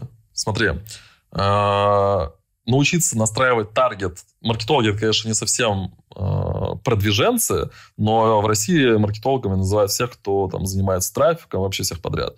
Поэтому тоже э, будем так называть. Хор, э, хороший маркетолог, да, условно, э, любой человек может научиться запускать рекламу примерно за ну, я не знаю, если ты прям совсем дебил, ну, за неделю научишься. Если ты, у тебя есть мозги, то ты там за пару дней поймешь примерно, как это все работает, ты сможешь сам запускать рекламу. Э, ты знаешь пример, помнишь, э, был парень, кальянщик, который, э, которого я за неделю там замотивировал заняться арбитражом, и он там через две недели уже залился в ноль, mm-hmm. а потом еще и в плюс начал заливаться. То есть это не так сложно. Проблема в том, что хороший маркетолог — это опытный маркетолог, который знает, как действовать в каких-то ситуациях. То есть, например, э, если мы запускаем рекламу и видим, что реклама не конвертит, что делать тогда? Э, собственно, хороший маркетолог, он уже наученный опытом, он знает, как, какие нужно креативы использовать, куда нужно смотреть, на, в какую сторону двигаться, где нужно бюджет подрезать, где нужно бюджет увеличить. И вот эти микромоменты, они, собственно, формируют хорошего маркетолога. И в конечном счете человек, который его нанял, он, собственно, экономит очень много денег, потому что если ты нанимаешь плохого маркетолога, а, у него будет примерно такой же результат. То есть мы запускаем рекламную кампанию, что у плохого, что у хорошего маркетолога, она может показать как хороший результат, так и плохой. Но если она показывает плохой результат, хороший маркетолог, он сразу знает, э, что ему делать дальше. То есть оптимизировать ее, или вообще вырубить ее, или вообще запустить новый какой-то источник, или вообще в целом отказаться от рекламы и заняться пиаром. То есть э, опять же, пример из жизни. А, когда я работал в партнерке, там, руководство хотело, чтобы я запускал им таргет на арбитражников в Фейсбуке. Но я как бы сразу понимаю, что таргет на арбитражников в Фейсбуке – это гиблое дело, потому что ты из даже если ты максимально сузишь, сузишь аудиторию, у тебя там будут сотни тысяч людей. И ты будешь просто выкидывать 80% бюджета в никуда. Поэтому это дело такое. И, собственно, самый эффективный способ это вообще в целом продвижение каких-то партнерок и продвижение в CPA бизнесе это именно пиар-история. То есть какие-то инфоповоды, какой-то а, ну, какой-то пиар-движ, то есть это участие в конференциях, статьи и так далее, и так далее, и так далее. Угу, понял. Вот в чем отличие. Итак, друзья, кто у нас сейчас в прямом эфире, пожалуйста, что вам интересно узнать или какой-то вопросик вы хотите задать гостю или, например, мне вдруг, а, пишите под последним постом. А пока что я... А? Какой вопрос у нас? Кстати, Давай есть... к нему позже вернемся, потому... Там, кстати, есть... Давай к нему там позже вопрос, вернемся, да. потому что к нам зашел в гости лидер ценностного племени «Творческий порядок» Марк Иланский, и он задаст тебе свой вопросик, поэтому а, приглашаю, Марк, тебя. Пожалуйста, задавай. Привет, друзья. Привет, Вопрос привет. у меня э, следующий. Э, Как сделать предложение, от которого невозможно отказаться? Как в маркетинге, так и в личных отношениях. У тебя есть формула? И это одно и то же, это одна и та же формула будет или они будут отличаться? М, Хороший всегда. вопрос. Смотри, а, что касается бизнес-предложения, я, наверное, разделю все-таки. Если говорить про бизнес-предложение, я заметил очень важный момент. На самом деле, кстати, он очень похож и в личных отношениях. А, Если ты общаешься с партнером и ты делаешь какое-то коммерческое предложение, в первую очередь самый важный момент это показывать э, уверенность в результате. Любого человека, который платит тебе деньги, его интересует э, то, что он получит за них. То есть, если мы приходим условно в ресторан, мы платим э, там тысячу рублей за какой-нибудь стейк, или там две тысячи или три тысячи рублей за какой-то стейк, и мы понимаем, что мы его получим в итоге. Тут то же самое, поэтому мы плюс-минус легко с этим расстаемся. А в бизнесе то же самое. Если ты продаешь какую-то какой-то маркетинг или какое-то продвижение, важно как бы показать э, клиенту, что ты понимаешь, во-первых, что ты делаешь, во-вторых, ты видишь конечный результат, к которому ты придешь, А, и в-третьих, э, наверное, кстати, тоже очень важный момент, не всегда нужно говорить о самых негативных ситуациях. То есть у меня такое, такая привычка была, я рассказывал очень часто про там, самые плохие сценарии.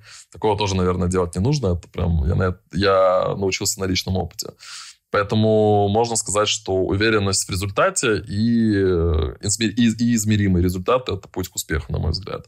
Вот. Что касается отношений, тут на самом деле все сложнее, потому что очень много, скажем, разных людей, у которых разные потребности. То есть ты не можешь быть э, идеальным для всех. Ты можешь где-то подстроиться, но вряд ли будешь идеальным. Поэтому какой-то формулы, наверное, тут нет. Опять же, э, с точки зрения мужчины, самое важное это показывать уверенность в завтрашнем дне. То есть ты как бы должен быть человеком, который э, излучает э, безопасность, скажем так, для там, девушки, если мы говорим о девушке. Э, И, собственно, она должна быть уверена в том, что сделала правильный выбор, и завтра там не случится какая-то беда, и которую ей придется будет расхлебывать вместо тебя. Вот. Поэтому, наверное, безопасность и надежность – это самое важное, на мой взгляд. Понятно, спасибо большое. Спасибо, что зашел. Послушаю вас записи. Давай, давай. Итак, какой там вопросик ты говоришь? Где он залетел? А, там, там в начале, в каком-то, вот, сейчас я открою, вот, э, спрашивает без, без подписи, а никто. Подключился, слушаю фоном. А нелегальный маркетолог это для того, чтобы конкуренты не могли отследить. Когда легально делаешь, находишься на виду, а тут как бы в засаде сидишь и ждешь, кто сыр уронит, но я могу и ошибаться. Тут на самом деле все гораздо проще, нелегальный маркетолог, потому что почти вся деятельность, э, скажем, почти вся сфера, в которой я работаю, она нелегальна с точки зрения площадок, на которых мы продвигаем. То есть, если мы продвигаем по большей части казино, ставки, э, лотереи, какие-то крип- криптопроекты в редких случаях, вот, и все это дело запрещено продвигать на том же Фейсбуке, ВКонтакте, в Яндексе и так далее, и так далее. Поэтому нелегальный маркетолог... Да, принадлежит организации Мета, запрещенной в Российской Федерации. Да, все правильно. организации. всё правильно.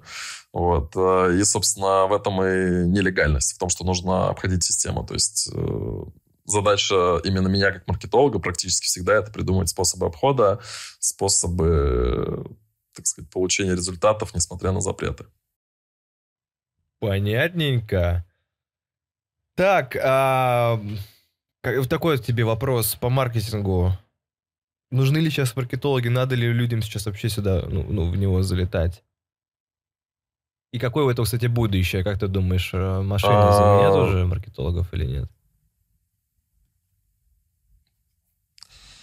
Но на самом деле маркетологи, наверное, нужны будут всегда. Вопрос только в том, сможет ли какой-то конкретный человек стать хорошим маркетологом. Потому что вот несмотря на то, что там 8 лет условно работаю в маркетинге, в рекламе, я бы не назвал бы себя э, даже близким к э, какому-то очень крутому маркетологу, потому что, э, скажем так, у меня есть определенный идеал в голове, и до этого идеала еще далеко. То есть, на мой взгляд, идеальный маркетолог – это человек, который может запустить 90% э, рекламных кампаний с винрейтом, типа, там, вот, ну, где-то 90% как раз, то есть, по сути, то же самое. То есть 90% рекламных кампаний должны быть успешными, но это такая, скажем, утопия, к этому к этому практически невозможно прийти, но к этому нужно стремиться. Вот. И тут, на самом деле, то же самое все, как и в юриспруденции. А, хороший юрист – это тот, у кого там, количество побед в судебных делах, там, по-моему, порядка 60%. В маркетинге то же самое. Если 60% твоих э, компаний успешны, то ты, в принципе, успешный маркетолог.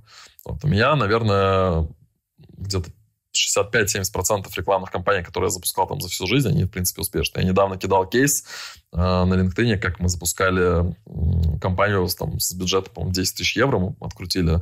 Но на самом деле там было раза в полтора больше, там, по-моему, под 15 было.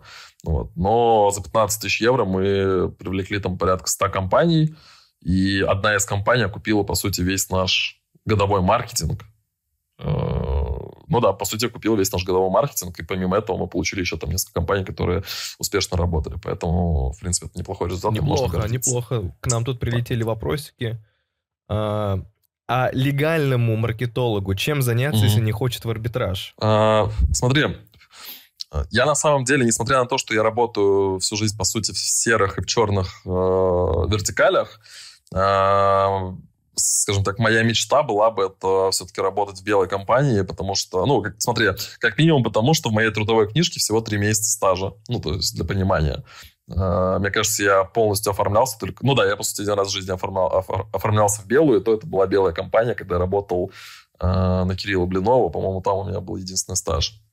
Вот. И, собственно, в белых компаниях можно очень неплохо себя чувствовать, э, зарабатывать там приличные деньги. То есть у меня есть информация, э, я общаюсь периодически с там, маркетологами крупных брендов, там, условно, Burger King, Сбер и так далее, и так далее, и так далее.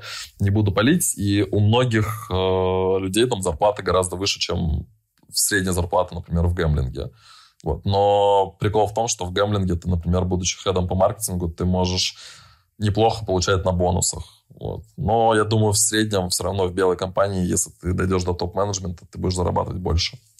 Поэтому начинать с малого, то есть э, и подниматься вверх. Почему? Nice, nice. давай дальше. Рассуждение. Почему специалисты из РФ слэш Украины одни из лучших в мире? Так ли это? в скобочках личное мнение, и почему так? А, ну, смотри, тут двоякий вопрос.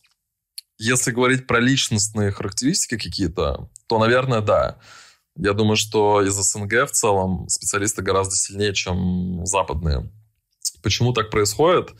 А, потому что в СНГ у людей гораздо тяжелее жизнь. То есть э, маркетологи из СНГ, они будут э, ну, то есть это ребята, которые там запускали что-то сами, на какие-то свои продукты, у них есть Э, собственно, нафармленный бэкграунд, на котором они ориентируются, у них есть большой опыт. Поэтому, когда они приходят в компанию, они уже плюс-минус э, прошарены и знают, как что работает. Вот. На Западе все гораздо проще. Там э, человек заканчивает универ, он идет сразу стажироваться, растет по карьерной лестнице, у кого-то учится и, собственно, приходит туда же.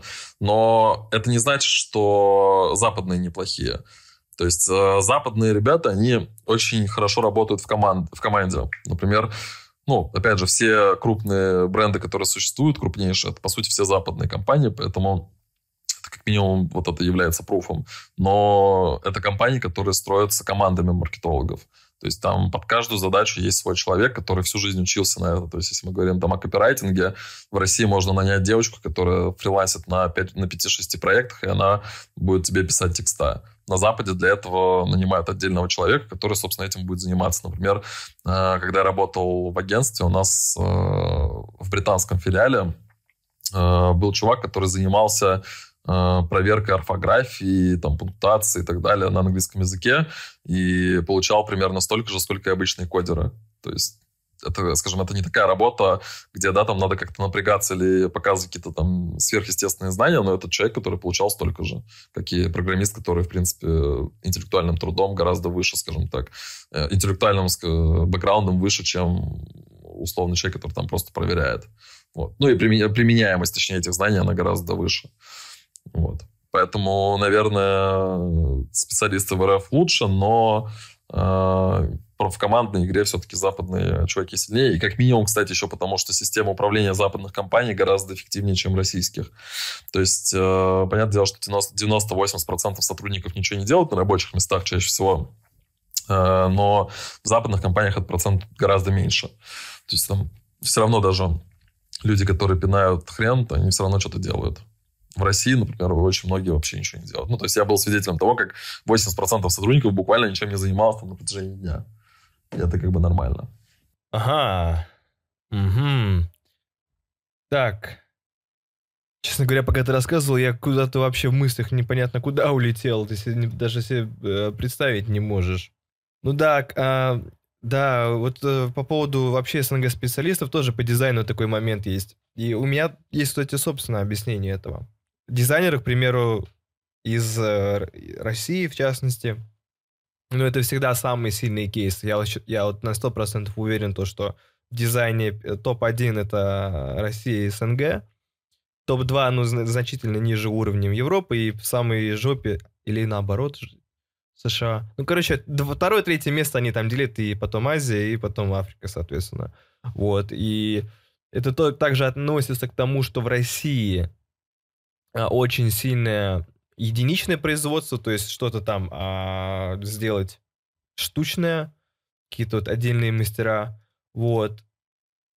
И почему это так? Я думаю, что это связано с отсутствием иерархии. Ну, то есть у тебя просто планки, промежут, нет промежуточных планок, у тебя просто есть самая максимальная планка. Вот тоже по своему опыту могу делиться просто берешь самый высокий уровень, понимаешь, о, мне надо делать так, а ты сразу берешь, как там топовые агентства делают, какие-нибудь там, которые награды собирают и так далее, ты просто идешь к этому. А если у тебя прописана иерархия, то что сюда, сюда, ну, сюда, сюда, ты по чуть-чуть как лох ползешь. Но на самом деле до самого высокого уровня добираться не так далеко. Конечно, там будет еще одна такая планка, которая не так далеко. Но на, запад, на самом деле в западных компаниях западных компаниях на самом деле гораздо дольше, чем в российских. То есть, если сравнивать э, карьерный рост в России и на Западе, ну смотри, самый банальный пример. Э, в 2019 году, когда я занимался арбитражом, я же официально еще работал, я был э, джуниор-менеджером в компании э, и получал там, типа, у меня зарплата была 30 тысяч, если я не ошибаюсь. Э, я получал тридцатку. Через два года я стал хедом отдела в одном из крупнейших там, агентств по iGaming ну, в мире в целом. То есть у меня два года заняло, чтобы добраться, скажем так, до вершины маркетинга в B2B-шке. И если сравнивать это с западными компаниями, то в западных компаниях такого практически никогда не бывает, если ты не там какой-то идеальный какой-то там человек, который сверхъестественные какие-то результаты выдает. То есть там в среднем добраться от джуниор какого-то менеджера до медла это занимает ну, года 4 точно. Ну, ладно, даже не 4, окей, пусть будет 3. А до хеда это 15 лет работы минимум. То есть у меня есть знакомый в LinkedIn, а, мужик работает в немецкой компании, я просто поизучал его профиль. Он работал в одной и той же компании, по-моему, 8 лет, и 8 лет он был одним и тем же менеджером, то есть у него должность не менялась вообще. И хедом он стал только, когда ему стукнуло там под 40 он стал хедом, но он сразу стал таким, скажем, хедом регионального отдела их, их какого-то там банка хорошего, я не помню, как он назывался. Вот, поэтому если сравнивать с западными компаниями, то там гораздо да, больше карьерный рост идет, чем у нас. может быть. Можно вот так вот бум-бум-бум, все, ты уже в топе. Знаешь, это почему происходит? На мой взгляд, это происходит по большей части, потому что в России, ну и в целом в СНГ, э, очень сильно... Вот кто бы что ни говорил, я вообще в целом сам не сторонник там разговоров о менталитете, о культуре и так далее, но у нас менталитет такой, что мы в первую очередь больше смотрим на личность человека, нежели на цифры. Э, то есть, если, например, да, скажем, у меня были собесы, э, когда меня HR не брали на какие-то там медловские позиции, а, потому что я там не подходил по каким-то их критериям. Но когда я общался с руководством этих же компаний, там, через, ну, просто был точно такой вот кейс, был буквально года полтора назад, а, меня не брали в компанию через HR, то есть я там проваливал собесы, потому что не подходил по каким-то ее критериям. И на одной из конференций я встретился с основателем этой компании, мы с ним пообщались на конференции около, там, не знаю, минут 40, наверное. И э, через 40 минут разговора он говорит, погнали к нам, типа, работать, э, нам нужен маркетолог, типа, сильно сделаешь отдел. Вот. То есть это просто потому, что я с ним пообщался, он понял, там, что я умею, что я не умею, какой я человек, и, собственно, понял, что для его бизнеса я, в принципе, буду ценен. Поэтому в этом плане у нас, э, скажем, лучшее индивидуальное восприятие конкретного человека. Я считаю этот подход правильным, потому что очень много, если ориентироваться на цифры, у нас э, полстраны не то, что маркетологи, они просто боги маркетинга. Там у кого не да, посмотришь, да, у всех да, успешные да, кейсы. А, и ты, ну, такой думаешь, блин, нифига, у нас крутые маркетологи. А по факту он придет к тебе и не покажет никакого результата. Вот, это, это, это прям обыденность. И тут очень важно именно смотреть, там, ну, врет человек, не врет, э, там, как он рассказывает о своих кейсах. Э, у меня был, например, собес, который длился часа 4, а, в компанию БКС, по-моему. Они там открывали филиал в Африке, и мы с ними 4 часа собесились, и изначально я вообще туда случайно попал на этот собес, то есть они меня ну, на другую позицию хотели, а получилось так, что я на хедовскую стал э, сразу собеситься. Я там общался с э, продукт-овнерами, то есть такое, ну, около топ-менеджмент. Э, там был офер, но в итоге, я, кстати, по-моему, не помню, я согласился или нет, но в итоге взяли другого чувака, а, я забыл, какого фамилия была. Он тоже такой известный достаточно, достаточно маркетолог в СНГ. Вот, взяли его. И, собственно, как бы, ну тут э, суть истории не в том, кого взяли, а в том, э, что я прошел этот собес. Хотя компания достаточно большая, и мне на тот момент было, э, по-моему, 23 или 24, я не помню точно, 23, по-моему, мне было.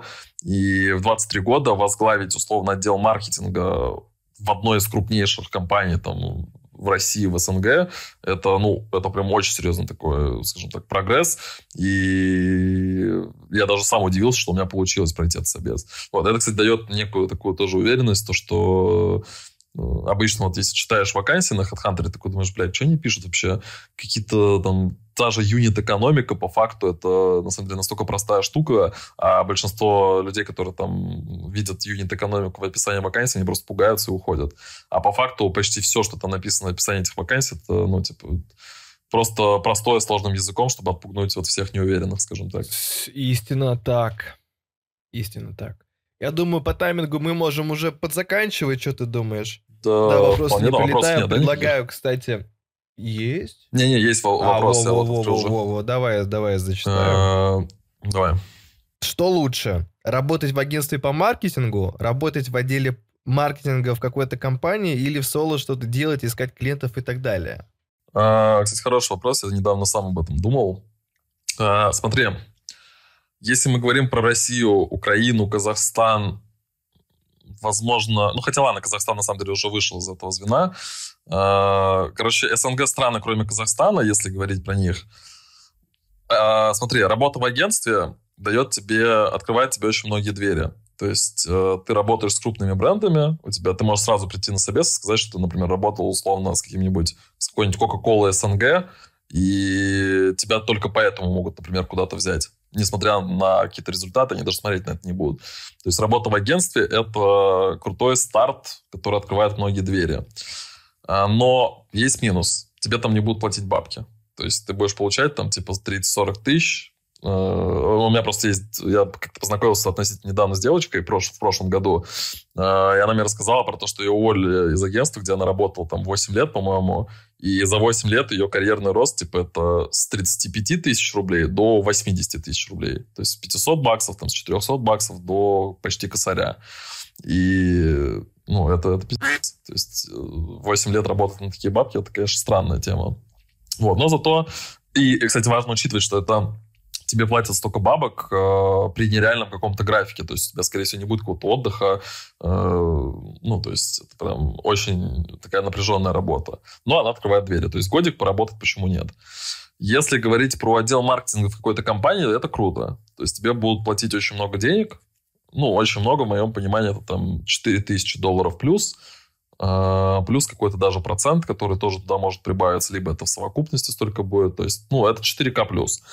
А, плюс у тебя будут какие-то премии, плюс у тебя будет отпуск. Это, в принципе, неплохо, и тебе не надо будет работать 24 на 7, и тебе не надо будет распыляться, там, вести несколько проектов.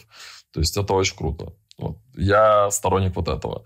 Если говорить про соло, искать что-то делать, э, искать клиентов и так далее, тут э, я пробовал этот подход, я работал с клиентами, а, я хотел в целом строить бизнес именно в этом ключе, то есть делать маркетинг, э, делать рекламу и так далее, но мне это не очень понравилось, потому что, во-первых, очень сложно выбивать большие бюджеты, то есть э, сложно работать честно и при этом зарабатывать хорошие бабки. Это прям тяжкая такая штука. Это, во-первых. Во-вторых, у тебя будет отваливаться очень много клиентов, потому что ты им просто чем-то не понравился. Такое тоже бывает. Как бы тут надо тоже учитывать. И э, этот заработок, он будет непостоянный, даже если у тебя какой-то бизнес большой. То есть у тебя все равно будут пробелы. Но опять же, взять вот э, Кирилла Блинова, который рассказывает там периодически истории, как у него там отваливаются клиенты, хотя у него тоже достаточно крупное агентство в Европе и в целом, наверное, в мире. У него там крупные клиенты, типа, кого он только не вел. Наверное, парить не буду. Вот, и он тоже жалуется на это. То есть надо выигрывать тендеры. Мне это не очень нравится. Я пришел к тому, что я больше, наверное, мне нравится заниматься IT-проектами. То есть я скорее как предприниматель, чем маркетолог. То есть у меня гораздо лучше получается создать какую-нибудь вещь, а, классно ее обернуть и, собственно, ее продавать, чем продавать свои услуги. Плюс еще важно понимать, что у меня такой характер, что а, мне сложно продавать свои какие-то услуги и, и себя. То есть я всегда как-то недооцениваю себя, и это тоже очень сильно влияет. Вот. Но в то же время я знаю там ребят, которые, вот, например, я знаю, ну, там есть чувак, я, его зовут Даня, там у него канал есть, телеги, не помню, как называется, а, ему там 16 лет, и, собственно, он, или 17 даже, и он, собственно, 17 лет, считает, там открывает рекламное агентство, которое, в принципе, генерирует неплохую прибыль, а, почему нет? Но мне это не очень нравится. Понятно один из последних проектов, вот если говорить про, послед... mm-hmm. про последний проект, это вот э, мы сейчас делаем э, сервис на GPT-3, и вот, мне, мне это нравится, то есть это прикольно. Я, я сам научился кодить, то есть я умею кодить, э, там сам разрабатываю какие-то модули, это очень интересно даже не с точки зрения предпринимательства, а просто для, для себя даже как хобби, которое приносит деньги. Научиться кодить это, в принципе, не так сложно. Я вообще считаю, что каждый человек вообще в целом должен уметь кодить, потому что это как английский язык считает. То есть общаться с машинами, с которыми ты каждый день взаимодействуешь, это must-have. Почему бы не написать какую-нибудь программу, которая тебе условно облегчит жизнь. Вот. В этом есть правда. И китайский скоро надо будет учить, да. Надо будет скоро учить китайский. Да нет, с этим, с этим в принципе, можно, э, так сказать, отложить да. это дело. Насколько? На два года? Немножечко. Язык тяжелый, и пора уже начать. Блин, ну, у меня был у меня был вариант учить китайский в универе, я отказался, в итоге учил испанский, очень сильно пожалел, что начал учить испанский. А, я не то чтобы отказался, кстати, я не отказался. А, нам не нашли преподавателя по китайскому. Вот в чем была проблема. Вот. Но это скорее такое, как, типа, больше как э, шутка юмора такая была. Но в целом, типа, почему нет? В принципе, это тоже неплохо для мозга. То есть но я бы не стал на это рассчитывать. Достаточно, на самом деле, в современном мире достаточно знать э, английский, ну и, может быть, испанский, чтобы прям быть везде в тренде, быть везде, там, со всеми общаться, этого будет ну, достаточно. Ну, ладненько, давай тогда, знаешь, э, закроем это э, такой вот историей. Я думаю, можно будет это в регулярную практику вести. Цитата недели. Ну, не обязательно чужое, можешь свое. Цитата недели? Ну да, да, да.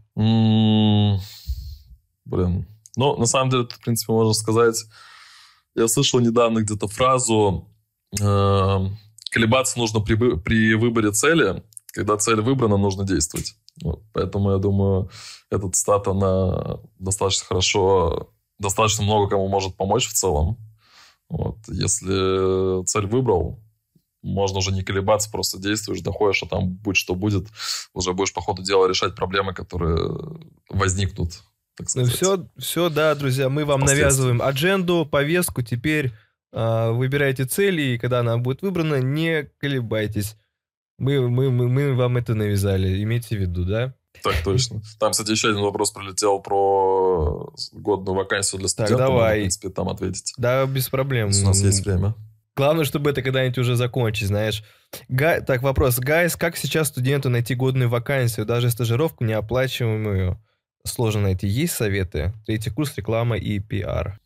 Смотри, э, я вот Кириллу говорил уже, я очень жесткий сторонник того, чтобы не работать бесплатно если тебе говорят, типа, приходи работай бесплатно за опыт, ты можешь сразу слать его нахуй, этого человека, и говорить, что за опыт ты никогда в жизни никуда не пойдешь работать, неважно, неважно какие там он тебе дает условия плевать. Даже если он тебе обещает, что через три дня ты там станешь сотрудником, я бы все равно этого не делал, потому что бесплатный труд – это бред. Тебе должны платить всегда бабки за то, что ты, ты что-то делаешь.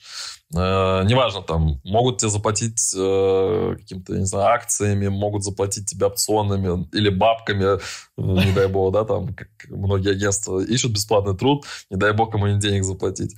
Поэтому бесплатно работать точно не надо. Э, я сам, когда заканчивал универ, Э, искал работу, типа, э, я помню, что меня звали на какие-то бесплатные стажировки, но я ни на одну не пошел, и в итоге я пошел работать в агентство, которое меня хотело взять на стажировку. Просто как-то раза три, по-моему, с ними пособесился, и в итоге нашел. Если, если говорить о том, где найти работу э, именно студенту, тут можешь смотреть всякие например, чаты в этот в телеге на тему там, digital маркетинг и так далее, если говорим про маркетинг. В этих чатах часто выкладывают какие-то стажировки, но вообще стажировки я на твоем месте не рассматривал. Можешь начать, знаешь, с какой-нибудь даже не... Эм, в агентствах очень часто, например, выставляют вакансии администраторов всяких, там, офис-менеджеров, и очень многие, ну, у меня как минимум три знакомых, которые начинали там с офис-менеджера в агентстве, а потом в итоге становились там кто дизайнером, кто копирайтером, кто еще кем-то. Поэтому можешь начать с этого, не обязательно там искать какую-то даже джуниорскую позицию. Но это вообще, я считаю, то, что даже джунов сейчас не берут э, студентов, типа, зачем тогда джун нужен, если джун это, по сути, человек, который должен учиться. Короче, странная тема. Но бесплатно я бы не работал, вот прям точно. Да. Я бы не советовал. Как минимум, тебе и надо еще один хороший путь – это с чего-то начинать. Друзья, знакомые, кому-то просто делать маленькие проектики, и все.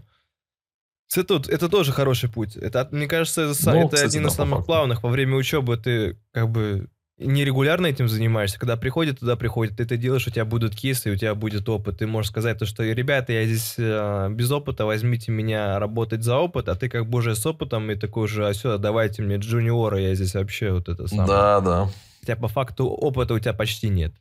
Ну и, кстати, вот то, что ты сказал про друзей, то, что ты сказал про друзей, это, кстати, вот тоже правильно. Вот все работы, скажем, которые я находил, самые такие классные, и проекты, которые я находил самые классные, это проекты, которые, ну, или работа, которую я находил через друзей.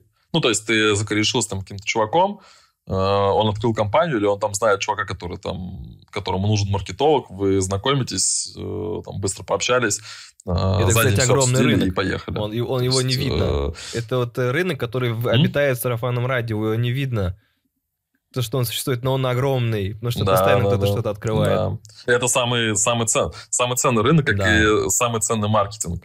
Вот сарафанное радио это самый эффективный это вид маркетинга, который только существует. Поэтому да, ну, типа, много, много. Это даже не то, что да? способ распространения, как тебе клиенты приходят, а то, что он и не выходит дальше, чем за сарафанное радио. То есть, ну, человек, который такой, думаю, дай-ка я, там, не знаю, сделаю интернет-магазин будет спрашивать, что у кого есть там э, маркетолог, что у кого есть дизайнер, что у кого есть э, разработчик, чтобы этот сайт э, сделать. Он не, он не пойдет в агентство, mm-hmm. потому что, ну, там, с него сразу так, ну, давайте 10 миллионов за вот это, 50 за это, 300 за вот это. Он скажет, ребята, блин, как, а на какие шиши мне проект запускать? Ну, вот, ну, у нас тут все дорого, нам тут надо за снеки платить, тут за воду в кулере надо платить. Тут нашел человека знакомого, он тебе все сделал, все, ты, ты проект начал дешево, все пошло работает. А этого же никто не видит, где это обитает, никто тендеры не Ну, делает. Там только да. отдельные люди на фрилансе выкладываются, но фрилансу с каждым годом, мне кажется, все меньше и меньше доверия, я имею в виду про именно площадки. Ну и стоит отметить, что агентство зачастую завышает очень сильно цены на свои услуги. Ну, даже если ты посмотришь сметы агентств, э, ну, агентство же как работает? Оно получает деньги, по сути, за за команду. Ну, то есть агентство же продает, по сути, команду, интеллектуальный труд. И когда считается смета, они там периодически, э, ну, точнее, почти всегда э, скидывают эту смету клиенту. То есть, смотрите, там у нас есть вот копирайтер, ему надо платить столько-то в час, у нас есть там комьюнити-менеджер, которому надо платить столько-то в час, у нас есть арт-директор и так далее, и так далее, и так далее. И, во-первых, зачастую цены на этих специалистов очень сильно завышены в этих сметах. Ну, то есть э, раза в три, например, в четыре, а иногда и в пять. А во-вторых, э, большинство этих специалистов-то и не нужны. Ну, смотри, самый простой пример – это SMM. Когда ты идешь в агентство и покупаешь у них SMM, тебе там столько специалистов это SMM делают, что ты просто охренеешь.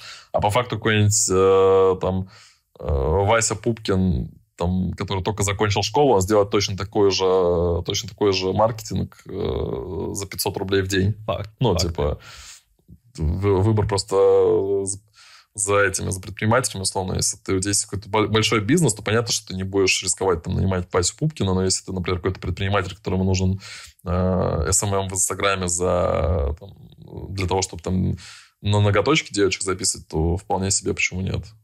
На самом деле нормальный предприниматель, который э, реально зарабатывает деньги, он в агентство пойдет только тогда, когда у него будут миллиардные обороты. Да. Тему можно долго развивать, я думаю, мы не будем. Вот. И чё, закончим? Ну да. Да, в целом, да, что, мы уже все обсудили, по сути.